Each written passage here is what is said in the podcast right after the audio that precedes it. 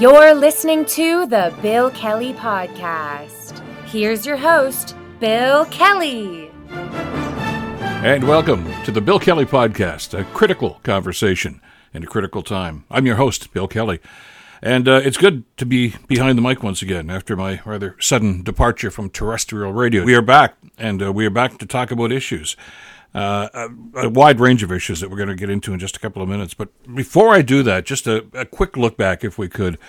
Uh, as I say, a rather sudden departure, but that's the state of broadcasting these days, and I'm going to talk about that in greater detail. Uh, but the the feedback, uh, the response that we got from from that decision from that company uh, towards me and, and, and the efforts that we put forth uh, was was truly touching and, and overwhelming, really. Uh, hundreds upon hundreds of responses uh, on social media, phone calls, emails, uh, saying I'm going to be missed. Well, I'm back, so I appreciate that. But uh, words like trusted, honest, and fair were, were pretty common among many of those comments. And and those are the hallmarks. Those are the things that I always try to do in my broadcasting career, and I'm going to continue to do that now uh, with our podcast, a critical conversation in a critical time. And we are, as we have done in the past, of course, bring you uh, interesting guests, uh, newsmakers of the day, people who will comment on the newsmakers of the day and the news of the day, as we have done. And I look forward to those conversations with you as well. Uh, which means that it's time to swing back just a little bit because uh, it, it appears that uh, that what happened in my circumstances, what's happened to the circumstance of a lot of very very talented broadcasters over the last little while, and it goes all the way back to the state of the broadcast industry these days. Now, you know the backdrop on this because it's been a news story. Even if you're not associated with broadcasting, uh, the owners of, of the major broadcasting institutions in this country uh, have gone cap in hand to the federal government time and time again, saying, "Give us money. We're losing money. Uh, you know, we're we're bleeding money to social media, Facebook and, and, and Twitter, or X as you want to call it these days, as Elon calls it, uh, are, are taking our content and they're repeating it and they're selling that content and we're losing revenue. And, and there is certainly a valid argument to that. Now, as to how the federal government is going to respond, well, we've seen some of that action already with two very, very controversial pieces of legislation. And uh, you've seen the pushback uh, from Google and from Facebook. They are now blocking uh, your access to uh, Canadian content there, news content. And uh, that's going to cause an awful lot of consternation. And as we've talked about before, uh, this is not the first time they've tried to do that. Uh, some months ago, Australia enacted similar legislation to what the Canadian government has just done. And they, Facebook and, and Twitter, they had a hissy fit then too and said, that's it, we're not going to allow content. But there was such a pushback to that that eventually they acquiesced. And I guess this is a staring match that's going on right now uh, between uh, the federal government here in Canada and certainly some of the social media platforms. I, I don't know who's going to blink first, uh, but that's a topic that we'll get into another day when one of them finally looks as if they're going to blink. But the damage that's being done here. I, would like to say is not irreparable, but we've seen some, some pretty significant cracks and, and, and a lot of bleeding in, in the broadcast industry these days. And it's Yes, indeed. Uh, uh, very much involved in how social media has, uh, has well, milked some of the content from uh, our broadcasting institutions. But the reaction and the and the behavior of the broadcasting institutions themselves, I think, also has to be part of this equation. Uh, they seem as if they are they're the victims here, and there's a part to be played here. And and what has happened, and you've seen it happen over the last number of years, is is with a loss of revenue because of this. Uh, the institutions, the broadcasting companies, radio, television, and newspaper for that matter, seem to think that the best way to, to try to address the lack of revenue is to fire people. Uh, let's you know, let's face it. You know, the biggest expense we've got, of course, is is salaries and benefits. If we can chop a lot of that, then that's going to improve our bottom line. And uh, whether you, you, agree or disagree with that formula, there seems to be a, an element of that that the broadcasting institutions seem to have ignored or have certainly understood, but just said, oh, to hell with it. And that's the people that are being let go. And yes, they are humans and they all have their human stories, and, and that needs a, a discussion in and of itself. But there's a very elementary piece to this that, that is seemingly overlooked here. And that's the, the, listener, the reader, the, the, the, the consumers of broadcasting industries. And they apparently are the ones who are suffering here, and they're the ones that are making the decision to go someplace else. And there's a very good reason for that. when the institutions themselves, and you know their names, uh, they own all the major radio stations, television stations, etc., and newspapers in some cases. When they fire somebody, lay them off, I mean, use whatever you want here, euphemism for it, but they're gone. It hurts the product. And that's what this is. Whether you're talking about a radio station, television network, TV station, whatever the case might be, or a columnist in a newspaper, the product is what's in the paper, what's on the air, or what's being broadcast on the on the television station. It's not it's not the people in the ivory towers that are making these decisions. The Canadian consumer, whether it's in Vancouver, Halifax, Hamilton, Toronto, wherever, listen to a certain radio station or watch a certain TV station or read a certain paper because of the people that are there, the, the, the talent, the broadcasters, the hosts. They're not concerned at all with the people that run the company. There, there's a bond here that has developed, and this is not new. This has been going on since Marconi, I think, started the first radio stations, well, and, and, and the subsequent television stations and everything else. The listener or the viewer, whatever the case might be, develops a bond with that talent, with that newscaster, with that, that television host, that radio host, whatever the case might be. And it doesn't happen overnight. There's a loyalty that's developed there, and that the loyalty is based on well, some of the stuff that we just talked about a couple of minutes ago. They want to trust that individual. Uh, they want to know that they're going to get what the information that they want. They know they'd like to think that, that that there's going to be some fairness involved in this, but it's it's a matter of, of of people tuning in every day because they know what they're going to get and they feel comfortable with that person because they're going to get what they consider to be a good product. Now, that can vary, of course, if you're talking about a political uh, element or a politically driven show. Of course, political attitudes and biases are going to fa- factor into that. But we've seen that even today, haven't we? People that are of a certain political sway, persuasion, uh, say small c conservative, tend to gravitate towards conservative oriented hosts or TV stations, whatever the case may be, and vice versa for the small L liberal types. But that's that loyalty and that's that comfort level that they've got. All right. They don't have a comfort level with the vice president in charge of whatever who's making these decisions. It's the television host. And if the networks continue to do what they're doing right now, and, and letting those hosts go for whatever reason, restructuring. I mean, again, there we go with the wording, wordsmithing on this. That bond is broken.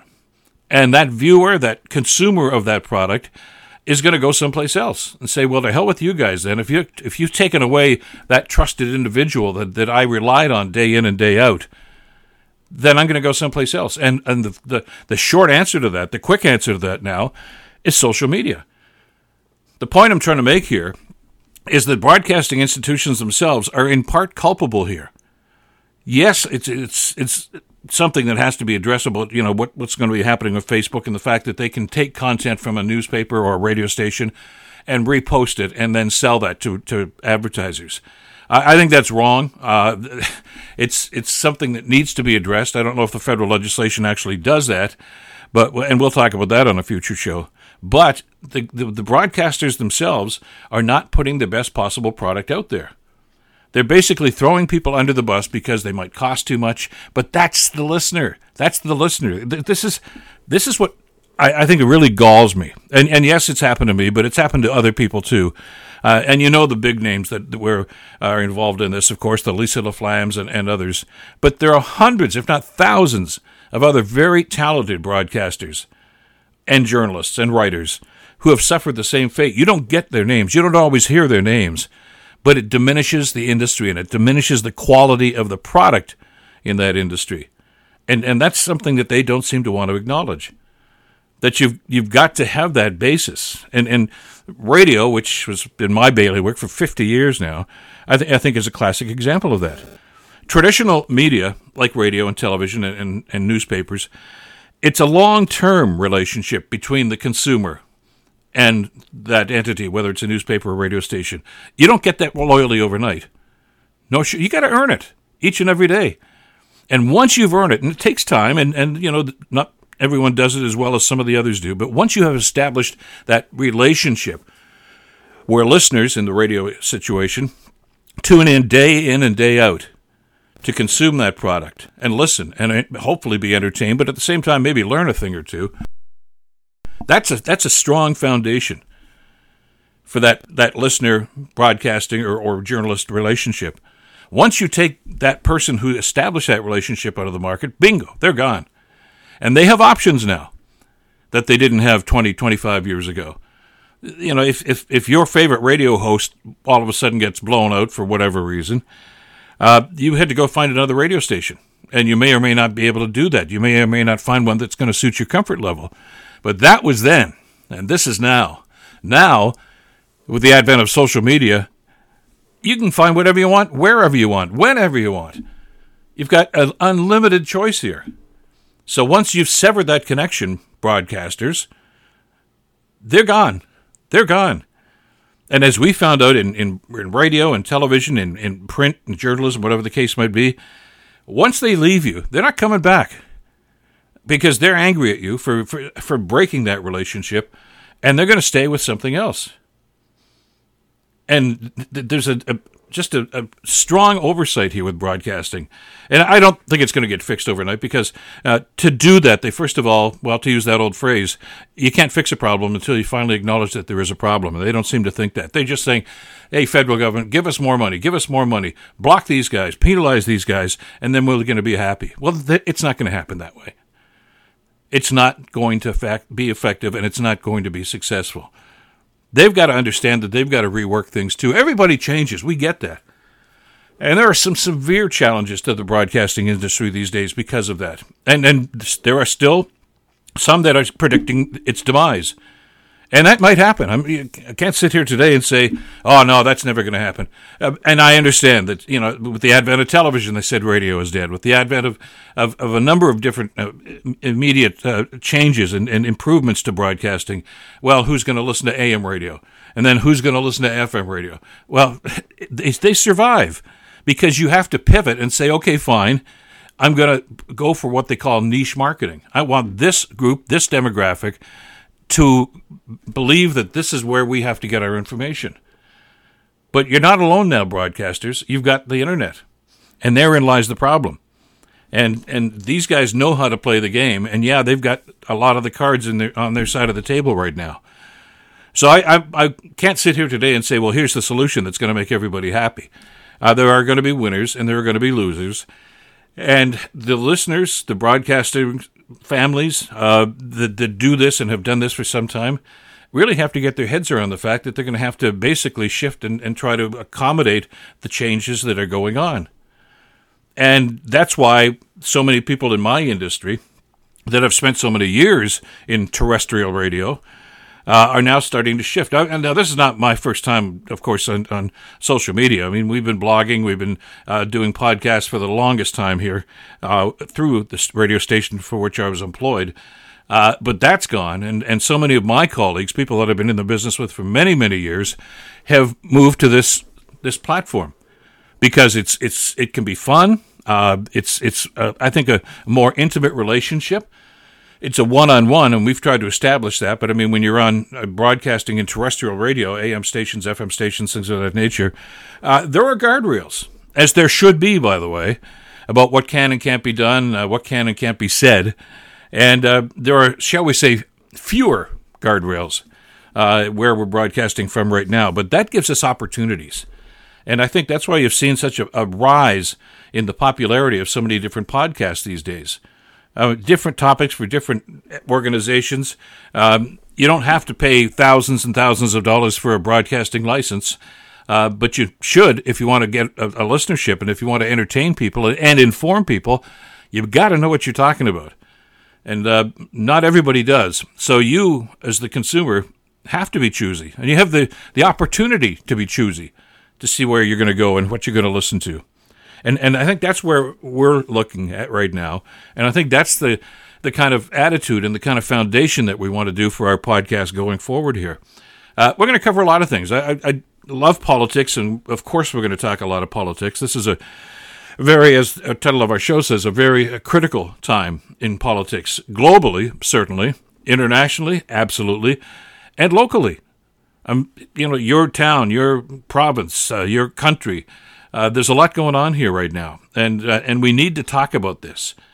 And and the concern that a lot of us have, and, and you know, if we're looking at the pluses and minuses of podcasts, if you are clinging to one particular broadcast uh, in the podcasting uh, array, universe, such as it was, uh, I don't know that that's such a healthy thing. You need to get a variety of opinion and then make up your own mind about what's going on. Uh, so I'm going to bring people on the show that I don't always agree with because I think I, I, I have a, a, responsibility to bring other voices and other opinions to our, our listeners, and I'm going to continue to do that. If that's one of the hallmarks of the, the broadcasting uh, stations that I've worked at in the last little while is we don't just be, want to be single minded about this, and we're going to continue to do that. And we're going to bring you interesting guests and uh, give you that, that, that platform for that dialogue. Uh, and uh, yeah, we'll disagree from time to time. That's that's healthy. Things are boring if all everything you listen to and everything that you say or people tell you is of the same opinion. There's a lot going on here right now. Uh, and and we want to cover as much of it as we can in the next uh, well little while that we're doing this broadcast. So uh, as always, we look forward to your input. Uh, I'm glad you found us, and uh, we're here for the long run, and uh, we look forward to to numerous conversations with you about the issues of this day. And uh, as we mentioned, these are very, very uh, dangerous times. We found ourselves not too long ago on, on, at the precipice of war. We didn't know what was going to happen. We still don't know what's going to happen because of the war in Ukraine. Uh, we don't know what's going to happen with forest fires.